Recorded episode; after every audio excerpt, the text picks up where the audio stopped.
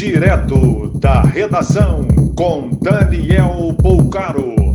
Olá, boa noite. Essas são as principais notícias da noite deste domingo, 24 de janeiro de 2021.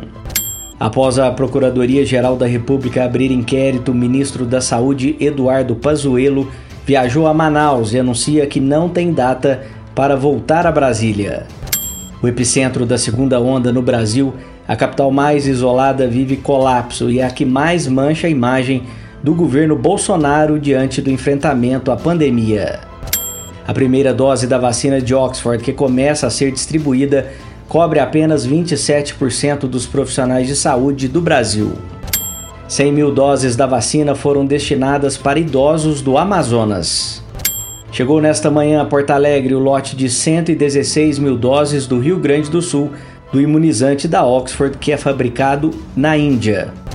Já a imprensa de Campo Grande, no Mato Grosso do Sul, destaca que chegaram apenas duas caixas à capital. São 22 mil doses.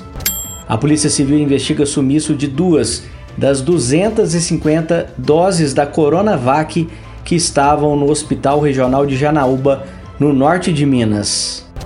Na manhã desta segunda, o governador do Distrito Federal, Ibanês Rocha, do MDB, vai visitar a linha de produção da vacina russa Sputnik V no Polo JK, na região administrativa de Santa Maria. Santa Catarina em estado de atenção com domingo de muita chuva. Florianópolis registra alagamentos, deslizamentos e transbordamento de córregos. Um acidente aéreo em Luzimangues, Tocantins, matou quatro jogadores e o presidente do Palmas, que enfrentaria em Goiânia, o Vila Nova pela Copa Verde. As vítimas possuíam entre 23 e 32 anos. Mais informações no site da redação.com.br. Você ouviu direto da redação com Daniel Bolcaro.